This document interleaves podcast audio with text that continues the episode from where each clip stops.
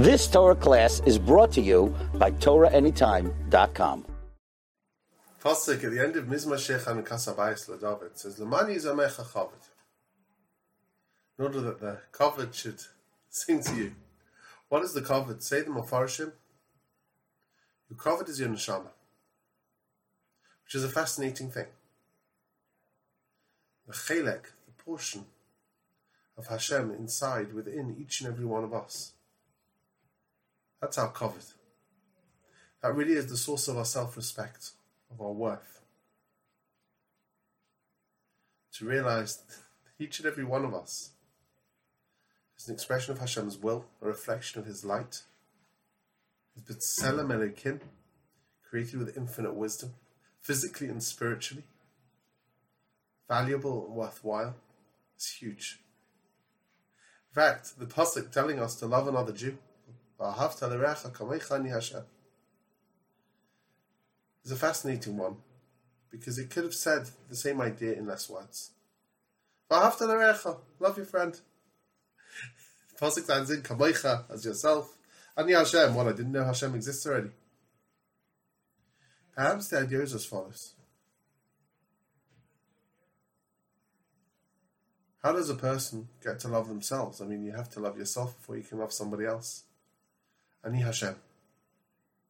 To internalize the idea, the infinite creator of heaven and earth thinks it's worthwhile for me to exist. Hashem's willing me into existence every moment. If the infinite creator thinks it's worthwhile for me to exist, then I'm valuable. If I can love myself, I can love somebody else. I won't see myself as being in competition with anybody else. Because Hashem's love is infinite. He created us all with our talents, abilities, capabilities, challenges, and whatnot.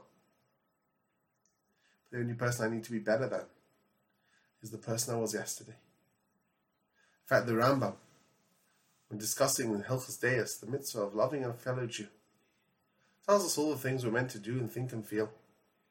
And at the end of it tells us,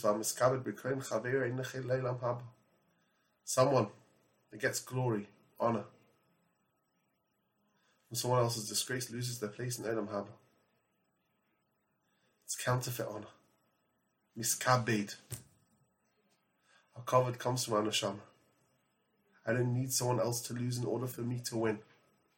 That's the bittul of the mitzvah according to the Rambam. That's how you violate love your friend as yourself. The attitude of I need you to lose in order for me to win. Human beings are not in competition with each other.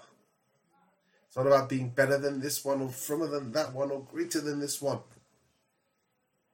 There's space for everyone. There are no spare parts in Hashem's world. He created each and every one of us. Each and every one of us. An intricate being, physically and spiritually. Each and every one of us with a role that no one else can fulfill. That no one else could have fulfilled. Unique in the Bria. Each one of us distinct individuals. Chacham Harazim. We see a mass of Jews of 600,000 or more. Make a bracha. Hashem knows the hidden thoughts inside each and every one of us because we're all different and it's meant to be that way. But appreciating our own value and that that value comes from us being an expression of Hashem's will is a crucial part of what we call emuna atzmis, realizing our own value. You've just experienced another Torah class brought to you by TorahAnytime.com.